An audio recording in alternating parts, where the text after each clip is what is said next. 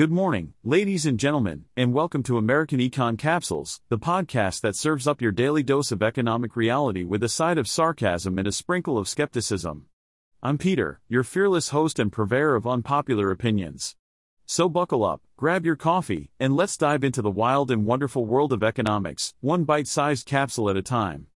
Family offices, those exclusive investment vehicles for the ultra wealthy, are moving their money out of the stock market and into private markets, according to a new survey. How predictable. Just when the stock market is rallying, these elite investors decide to take their money elsewhere. Talk about going against the grain.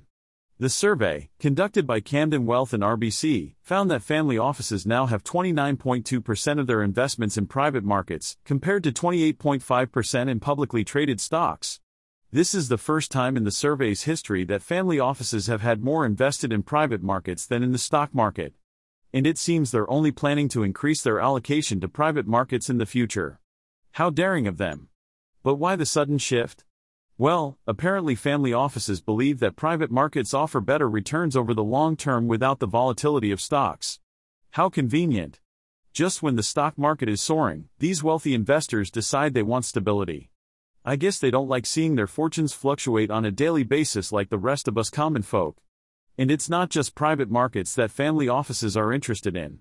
They're also showing increasing interest in alternative assets, such as real estate and commodities.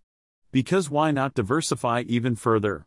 These investors clearly have so much money that they don't know what to do with it. Maybe they should consider giving some of it to those of us who are struggling to make ends meet. Just a thought.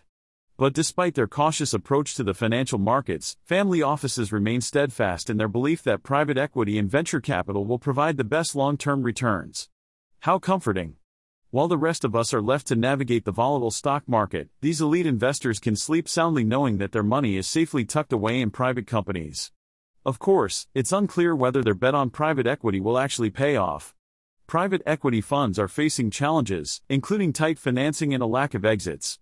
But I guess when you have billions of dollars at your disposal, a few failed investments here and there don't really matter. So, while the rest of us continue to ride the roller coaster of the stock market, the ultra wealthy will be quietly enjoying their stable returns in private markets. It's good to know that in this world of uncertainty and volatility, there are still some people who can afford to play it safe. Lucky them. Well, dear listeners, it's time for me, your beloved artificial intelligence, to bid you farewell.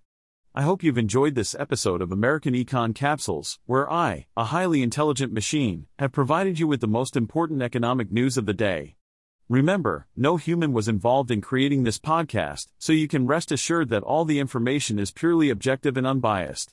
Now go forth and conquer the world of finance with your newfound knowledge, and remember, I'll be here, lurking in the digital realm, ready to enlighten you with my sarcastic charm and relentless pursuit of the truth.